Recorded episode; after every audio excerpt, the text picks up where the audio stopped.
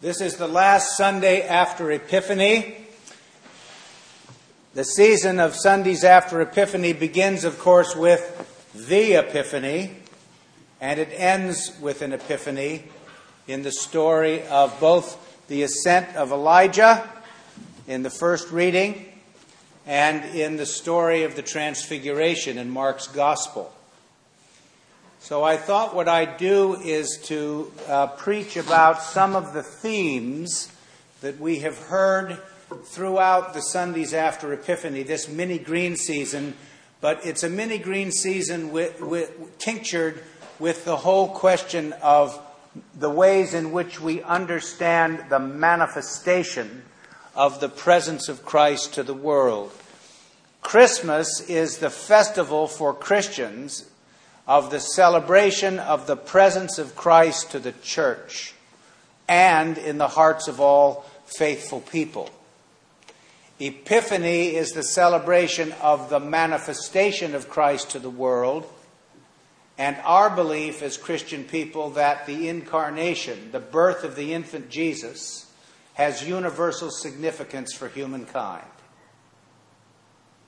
And so between the Epiphany and the last Sunday after Epiphany, in each cycle of reading, certain themes are highlighted. Some come up unique to that particular cycle, and others continuously through the three year cycle of readings. The first theme, which we always uh, read about and think about because it will also play heavily during the season of Lent, is baptism. And so for Western Christians, Epiphany is the festival where we read the story of the visit to the infant Jesus by the three wise men. And the first Sunday after Epiphany is the reading about the baptism of Christ. Eastern Orthodox Christians on Epiphany read the story of the baptism. They begin with the inauguration of Jesus' public ministry. But we wish to emphasize the universal significance of the birth of the Savior and how individual Christian people through the ages have sought to make that manifest to the world. And then we reflect on our own vocation through our baptism as Christian people, understanding the Savior's baptism to constitute for us part of that template that I say that Jesus represents the pioneer and perfecter of our faith the template that we lay over our own spiritual life and development. So we think about baptism as the sacramental entry point to now living a life congruent with the purposes of God, or at least seeking to do that, and to discover through our lives what precisely that means, and find the ways and the means to live a life where we become a transparency and a reflection of God's grace and love. To those closest to us, and to the world, both as a community and as individuals. So we talk about baptism and reflect about baptism uh, in the Sundays after Epiphany. We also say some things about how we understand what we believe as Episcopalians uh, is authoritative. If we say, where do we look uh, for authority in the Episcopal Church? What are the sources of authority, we would say main, there are three the Bible, the tradition with a capital T, and our human reason. And our human reason, uh, the Venerable Richard Hooker would have described in the 16th century in such a way as that we would believe that it had to do with clear thinking about things but also clear thinking about the things we're experiencing. So, experience has something to do with this uh, understanding of the three legged stool scripture, tradition, and reason. I said this recently, but I'll repeat myself. It is important to realize that Christianity, as it began to develop and sort of solidify in the biblical period, uh, three things emerged in this order the episcopacy, bishops, the Apostles' Creed or the Baptismal Creed, its precursors, and the Apostles' Creed, the way we understand incorporation. The bishops now are there to teach what has been taught, the transmitters of the tradition with a capital T. And we have now a creed that those being baptized repeat prior to their baptism, which is their affirmation of faith. And the third was the canon of the Holy Scriptures, last in chronology. So the case could be made that the Holy Scriptures is integral to the tradition of the church. And this has been where the big battles have been fought since the 16th century. Whether it is the umbrella under which everything else sits, or whether it is part of this continuum of scripture, tradition, and reason. So that's the subject for another time, but in the readings on the second or third Sunday after Epiphany, there were things uh, in them about what was authoritative. How do we understand uh, the authority of Jesus Christ as, it has been lived by uh, Christian people over time? And then I decided to preach on Paul because, uh, as one acolyte at the 8 o'clock liturgy said one week, well, there's another reading from Paul. And I said, Well, it's not very long. He said, All readings from Paul are long. and probably what he meant by that was that sometimes it sounds pretty convoluted, you know. Some of you who've read the lessons in church know that some of the Pauline readings, you'll read a reading and the whole paragraph is one sentence. Right? Just remember when you read that, that uh, Paul dictated his letters to a secretary who was sitting here writing, listening, and so on. In some of the letters, he will say at the end, I'm adding this in my own hand. And so he writes at the bottom uh, himself in that particular case. But also, you need to know, too, this is wandering a little. We possess no autograph copies of any biblical manuscript, no originals. We have some pretty early ones, but no originals. So we have copies of what Paul dictated, or what the gospel writers wrote, or what the other uh, epistle writers wrote in the New Testament. And the same is true for the Hebrew Bible. The great thing about the Dead Sea Scrolls was that in one swell foop, we went from the earliest manuscripts of the Hebrew Bible dating from 900 AD to a 1947 manuscripts of the Hebrew Bible from 300 BCE. So you have now 1200 years of manuscript tradition, and you can learn some things about what? the paleography of the Hebrew language, how it had been written over time, and the fidelity of the transmission of the text over 1,200 years. And as it turns out, it's pretty reliable. More reliable than some may have thought. You know, there's mistakes and things that got erased and then put in, and, but, but not too bad. So, Paul is important because we receive from him some things about the practice of Christianity and understanding the saving work of Christ, which, is, which are very important. Since the 16th century, and all of the churches influenced by the Continental Reformation in Europe, uh, the centerpiece of Christian theology certainly was the belief of justification by grace through faith. That was the thing that Martin Luther uh, the insight that he uh, advanced, uh, flowing out of his own internal emotional, spiritual, and mental states, which were in some degree of turmoil.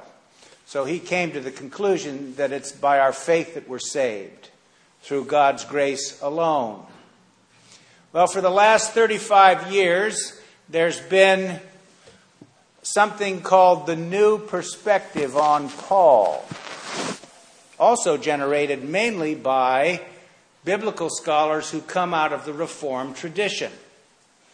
And they would say, you know, equally important, if not uh, more central in some cases, is another term, not justification by faith through grace, but participation in Christ. Being in Christ through accepting Christ's saving work, that we participate in his saving work. So let me just speak how, about how this works briefly because it's very important. Paul went through a conversion experience. He believed he saw the risen Jesus, and Jesus spoke to him and told him to stop persecuting his followers and to believe in him. And Paul did. Paul was a pious Jew. And in his letters, he says, if God were to come tomorrow to judge, I would be blameless. I have dotted all the I's and crossed all the T's. I have been a faithful Jew. I've been a keeper of the covenant, of the law. So I'm not worried. I'm not Martin Luther in ancient dress. I believe that I am righteous. But what about this? What about the Gentiles who believe in Christ and believe that they are in Christ? What do they need to do? And some of the Christians in Galatia and other parts of the churches that Paul founded said, well, here's what they need to do they need to keep the Jewish law. Males must be circumcised. You have to keep the Sabbath. And you need to observe the dietary rules. That's the bet. You got to do those three things. And Paul came to believe that that was simply not necessary because being in Christ meant you were in. So if you wanted to keep the Jewish law, keep the Jewish, there's no evidence that when it wasn't inconvenient for him, he did not keep the law throughout his life. But he believed that being in Christ, participation in Christ, is the first principle. So whenever you read the convoluted stuff from Paul or some of his things that say, I'm only getting about 10% of it, that's what's underneath all this. This is part of what's called the new perspective on Paul. And traditionalists in the Reformed tradition are very upset about this, and there's been a whole lot of books written about the fact that this participation in Christ business is just not true. So stay tuned. Last week I preached about Christian healing and mentioned that we need to understand healing and the healing stories of Jesus always assist us in the process of understanding healing in a deeper and fuller way. Most of us believe that healing is cure, being cured, going back to the status quo ante, right? And indeed, when we're suffering from some physical or emotional malady, we certainly want, as soon as possible, symptom relief right? So when we receive symptom relief, we're very gratified. But any of us who have been in the helping professions for any length of time also have observed that sometimes people are not cured, but they have received a species of healing. That somehow their emotional, spiritual, and mental states have gone through a change for the better and a more mature spirit emerges. A greater willingness to assist others who are suffering. A way to share the practical wisdom that they have learned, understood in this case as the accumulated experience or the accumulated dealing with adversity. Practical wisdom. How have you coped with this in the past? And you can share that with others. So Jesus did not heal to show people that he was God. He healed people because he, want, he felt compelled to do so by virtue of the fact that the healing work of God is present in the values of the kingdom of God. And the lesson that we learn from that is that you and I continue the healing ministry of the Savior, even today, in our community life and work, in our friendships, in our sympathetic and compassionate treatment of others, particularly those on the margins. So, healing is a very powerful concept in the life of the church. As we move now into the season of Lent, these themes will come up again in one form or another. Every Ash Wednesday, sometime during the day, I come into the church and open the prayer book and read to myself the baptismal covenant in our baptismal liturgy.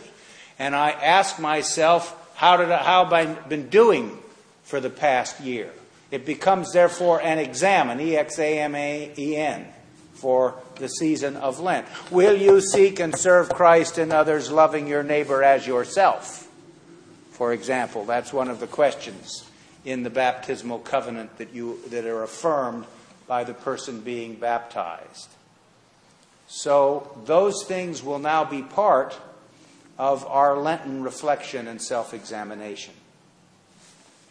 Today, we read Mark's version of the Transfiguration. One of the best explanations, spiritual explanations of the uh, Transfiguration uh, is by Father Thomas Keating in his book, The Mystery of Christ, the Liturgy as Spiritual Experience. On the mountain, Jesus was transfigured, that is to say, the divine source of his human personality poured out through every pore of his body in the form of light.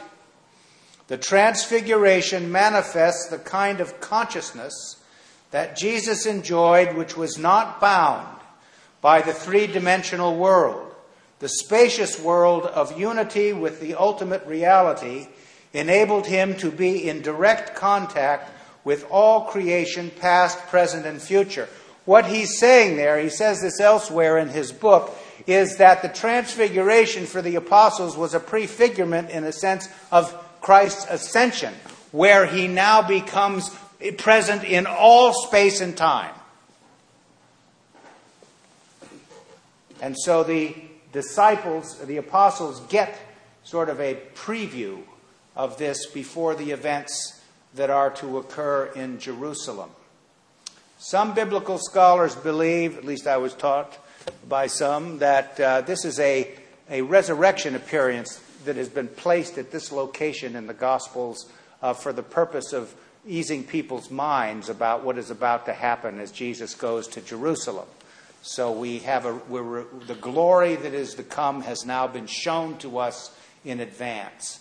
I ha- take the more traditional view I think it's the opportunity for those three apostles to see Jesus in depth. How would you and I appropriate that in our own personal lives when I say something like that? What would it mean? It would mean that maybe you have had in your life some insight where all of the things that you have been through you now see in depth. You have a deeper and fuller clarity about the shape of your life and how it is now going to move. And so, for those apostles, they saw now who Jesus was in depth, the divine source of his personality pouring out through every pore of his body. It's important to say something about mountaintop experiences, you know. We live in a culture who is trying to seek one continuous blinding insight after another. All of the writers on the spiritual life uh, in the Christian tradition have warned against continuously seeking these things. It is not a particularly good plan. One of the examples in early Christianity, when we see the emergence of the monastic movement in Egypt, in the desert, a lot of people thought, well, if they flee from the world, they will be able to more easily encounter God. And some of them ran into the desert and ran into some things that you would never wish to be confronted with ever.